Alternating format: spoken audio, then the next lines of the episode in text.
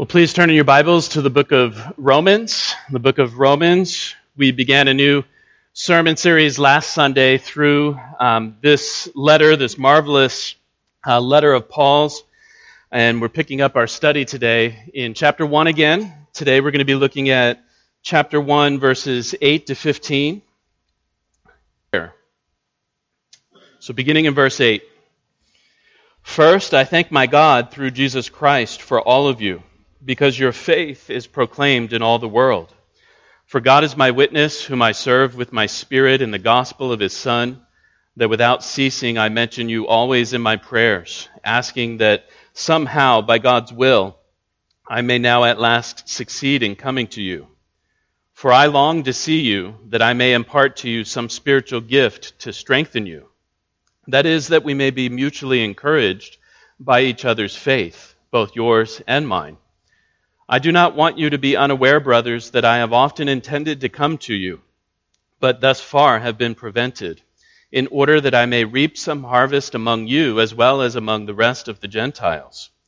I am under obligation both to Greeks and to barbarians, both to the wise and to the foolish, so I am eager to preach the gospel to you also who are in Rome." Let me pray for us. Our God and Father, you have given us your word. You have given it to us for our good, and we pray that you would cause it to take root in us today. We ask all this in Jesus' name. Amen. Well, um, we have a neighbor who lives on a different street than us, um, but has the same house number that we do, and, and very frequently um, her mail is delivered to us, and our mail is uh, really wanted to make sh- clear to us, I did not intend to do this. And um, it was really no big deal for us. But but you understand her um, her fear and embarrassment. Reading someone else's mail is a big no-no, isn't it? It's considered a, an invasion of privacy. And when we come to Paul's letters, it can at times feel like we are reading someone else's mail. Uh, the book of Romans, I remind you, is a letter written by Paul to the church in Rome. And in today's passage, today's passage is a very personal section of the letter. Paul uses the words I and my over and over again. He talks about how he prays for them, his desire to visit them. And it can almost feel like we're eavesdropping on someone else's conversation. I mean, after all, this was not a letter written to us.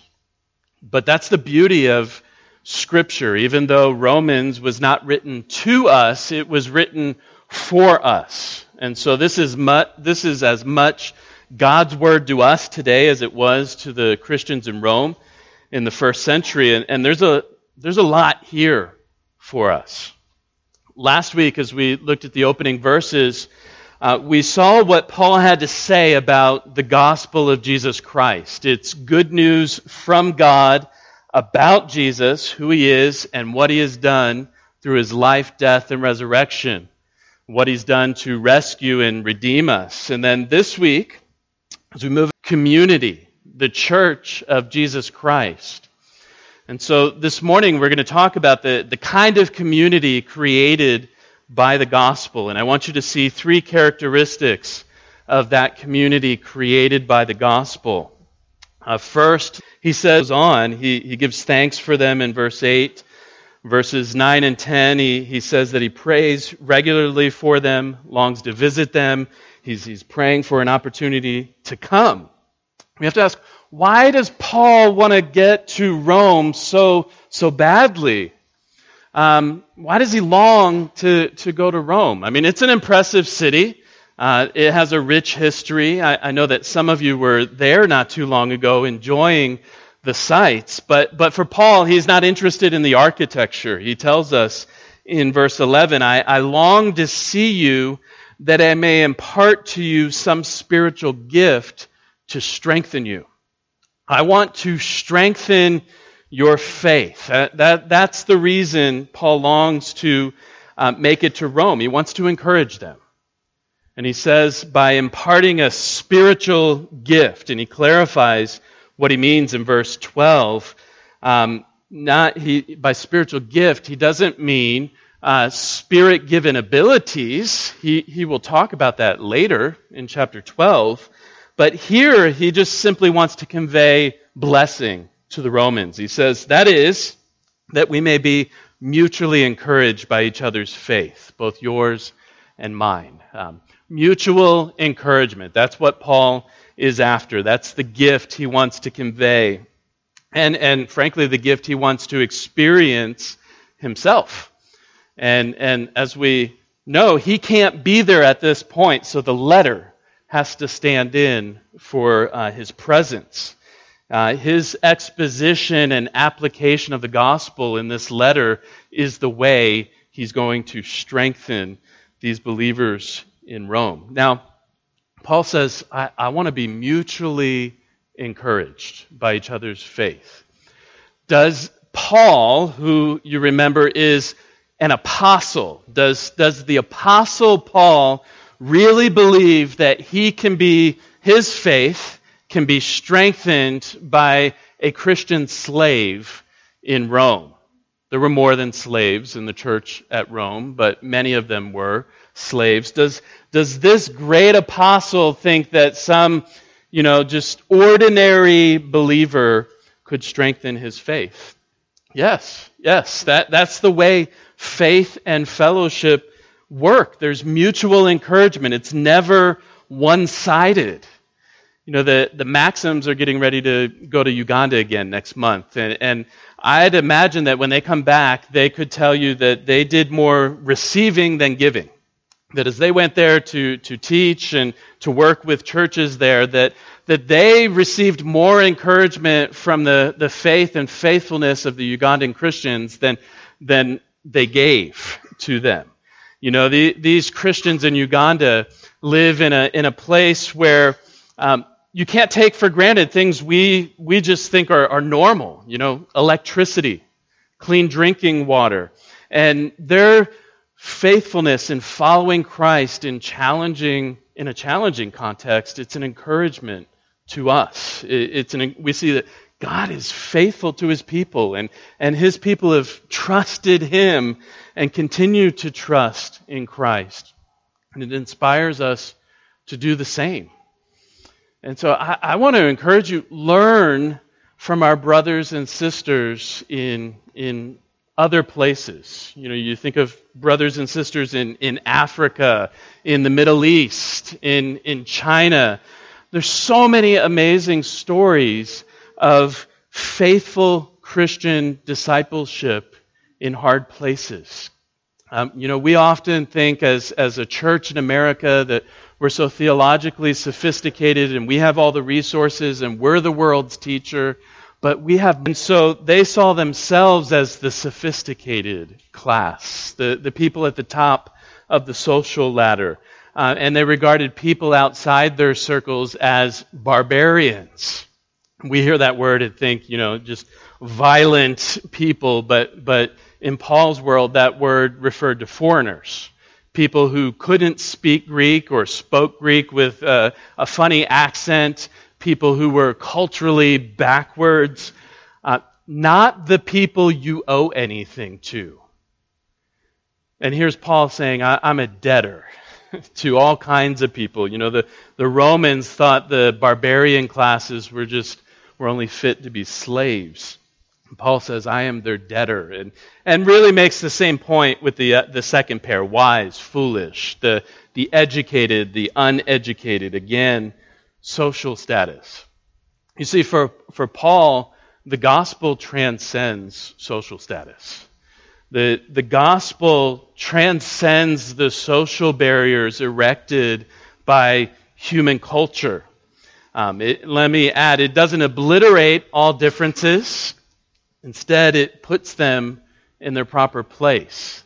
The, the gospel has a leveling effect, and, and Paul's going to talk about this more as we go on, but it, it says all human beings, without distinction, whatever social class, whatever ethnicity or race, all human beings are sinful before God.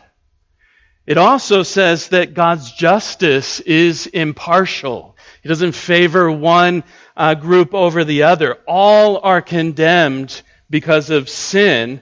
And yet the good news that Paul unpacks here in the letter is that the gospel is freely offered to all people without distinction.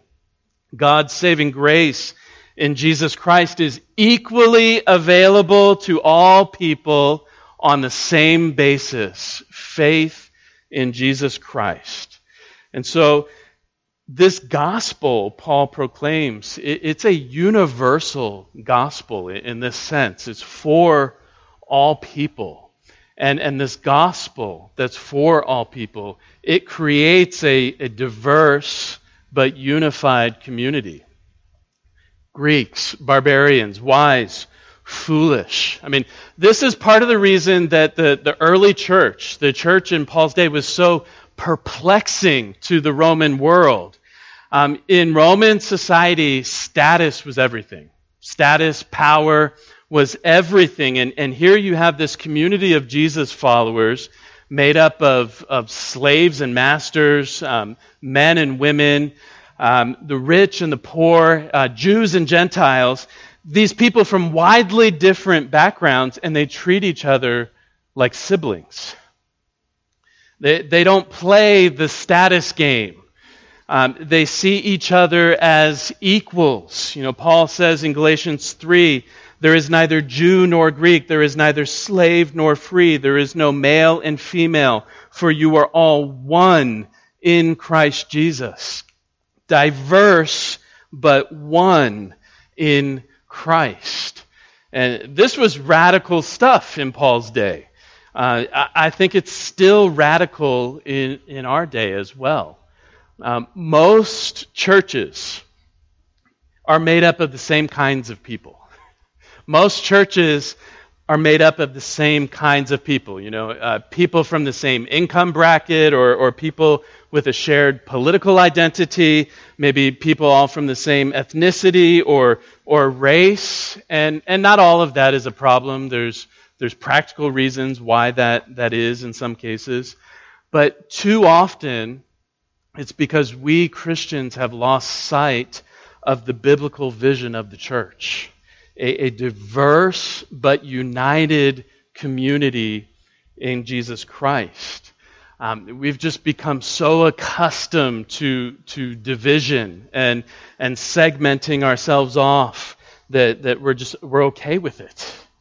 And, and Paul has a lot to say about this in Romans. I, I can't unpack it today because we're going to spend the next year and a half unpacking it.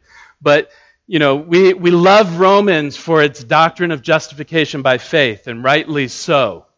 But Paul applies that doctrine In, in the book of Romans in terms of fellowship by faith. Fellowship by faith. Because we've been welcomed by Christ on the basis of faith, we're to welcome one another on the same basis. Uh, let me just say this for now about diversity in the church. Uh, we should celebrate diversity in the church. It, it's something to celebrate. Diversity is not a bad word. It's not a four-letter word. Um, it's not something to be afraid of. Uh, diversity wasn't invented by the secularists. Sometimes we, we think, maybe we think it, it, it was. Um, the secular ideal of a, a diverse but united community is a borrowed idea. It's basically the Christian ideal severed from its gospel roots. And so diversity in the church is, is God's design. It, you know, the vision of the church in Revelation five, it's a vision of a diverse community, people from every tribe, every tongue, every language, every nation, together worshiping Jesus Christ. Um, next Sunday, Scott Mell from Cornerstone West Los Angeles is going to be here preaching to us. And I don't know how much you know about his church, but his church strives to be a little glimpse of this in the Los Angeles area, strives to be a little glimpse of, of a diverse but united community in Christ. Uh, many of the members of, of his church are native English speakers, but there's also a, a large contingent of native Farsi speakers and native Spanish speakers. And, you know, language barriers are difficult. And his church recognizes that. They have services in English and, and Farsi and Spanish. But they see themselves as one church. And they come together regularly as one church. And, and they will sing together. They will sing songs in English. They sing songs in Farsi and Spanish. They, they have learned to lean into this, uh, the diversity of Christ's body. And that, that unity in diversity glorifies God. It, it magnifies the saving power of Jesus Christ, that this gospel is for all people.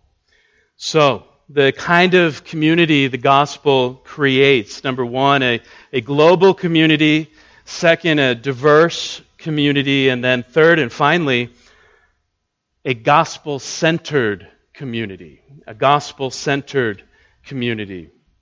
The, the final verse in, in our section, verse fifteen, Paul says, "So I am eager to preach the gospel to you also who are in Rome." Um, I, I think it's very easy to misunderstand what Paul, the point that he's making here. Um, we may hear it as, well, the gospel is for all people, therefore I want to evangelize all people in Rome. Um, now, he's already said he wanted to make new converts in verse thirteen, but, but that's not what he says here in verse fifteen. Uh, notice he says, I want to preach the gospel to you also, to you, his, his Christian readers. And so maybe at this point you're scratching your head and, and wondering, does Paul really believe they're Christians or not? I mean, he he's said in the passage we looked at last week, they belong to Jesus Christ. They are loved by God, called to be saints. Here this week we see he commends their faith. It sounds like they're already Christians. Why does he want to preach the gospel to them? Uh, what's going on? We need to recognize something vitally important. The, the gospel is not merely the A B Cs of the Christian life. It's not just the A B Cs. It, it really is, in a sense, the A to Z of the Christian life. And, and maybe you've thought, you know, the gospel is strictly for non-Christians. You know, it, it's good. They need it. They need to be called to faith in Jesus Christ. But after you become a Christian, you move on from the gospel. You know, that those are just, you know, that gospel is just at the beginning, and, and now growing as a Christian is about um, trying hard to live by biblical principles. Um, some of you may be aware of uh, Jerry Bridges, uh, a Christian author who died several years ago. Years ago, he calls that mentality, gospel is is for non-Christians. Uh, we move on to just biblical principles as Christians. He calls that the performance treadmill. Maybe you've heard him talk about this. Um, what he means is we know as Christians that we're saved by grace through faith. We we know that, we get that, we love that, we believe that forgiveness of sins, eternal life is are free gifts of God's grace. We know that the gospel establishes our relationship with God, but we, we begin to think that we maintain that relationship, we develop that relationship by our performance, a, a works mentality. And so Jerry Bridges paints this picture of Christians just kind of hoofing it on the treadmill, and, and they're sweaty and tired, the legs are growing weak, and then at some point you you stumble and fall, and, and you just get shot across the room by the, the belt on the treadmill. Um, it, it's a miserable way to live as a Christian, and it's it's rooted in a small gospel. It, it's rooted in a gospel that is merely, you know, for elementary school and not for all of life. And and I want you to understand something. I want you to understand this. We are saved by believing the gospel, and we are transformed by believing and applying the gospel. Um, we do not move on from this good news. Uh, if anything, we go deeper and deeper into the gospel as we follow Christ. There are there are riches to be mined. There are depths to God's love to be explored. And, and that is why Paul, here in this letter, chapter after chapter, unpacks the gospel for whom? For Christians.